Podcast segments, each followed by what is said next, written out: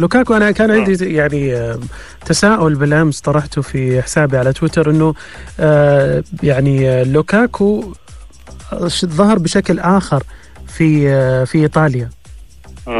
أكيد إنه كان يسجل مع إيفرتون ومع مانشستر يونايتد لكن اللي صار في إيطاليا هو ضعف ما كان يحدث في مانشستر و إيفرتون.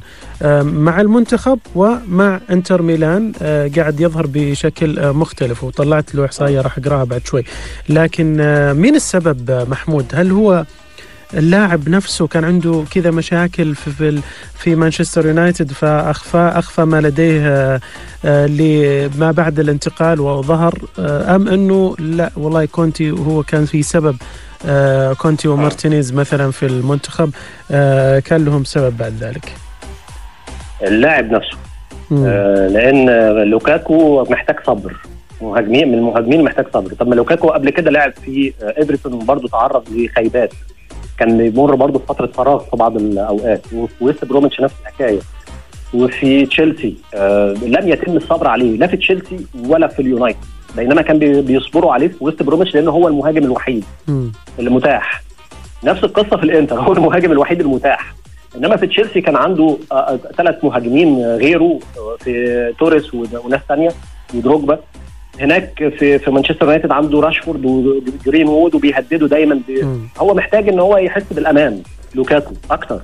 هو حس بالأمان في الإنتر حس بالأمان في الايفرتون لذلك أبدع وتالق ما بيحبش إن هو يبقى لوش لوكاكو وجد نفسه في الإنتر وجد ضالته وما تنساش كمان إنه بيلعب في منتخب بلجيكا وفي الإنتر معاه سنيده معاه مهاجمين آخرين.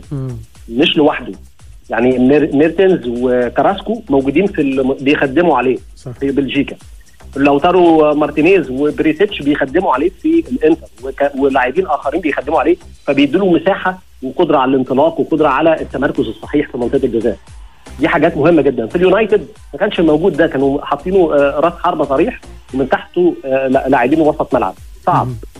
في تشيلسي أيضا عايزين يعتمدوا عليه زي دروجبا. لا دروجبا حاجة ثانية دروجبا كان عنده خبرة في أوروبا وخبرة أوسع ولعيب إفريقي عنده رغبة أعلى من اللاعب من اللاعب الأوروبي إن هو يتألق. فدروجبا كمان تكوينه وأسرع من من من لوكاكو. فيعني قصة دروجبا هو لوكاكو مثله الأعلى دروجبا.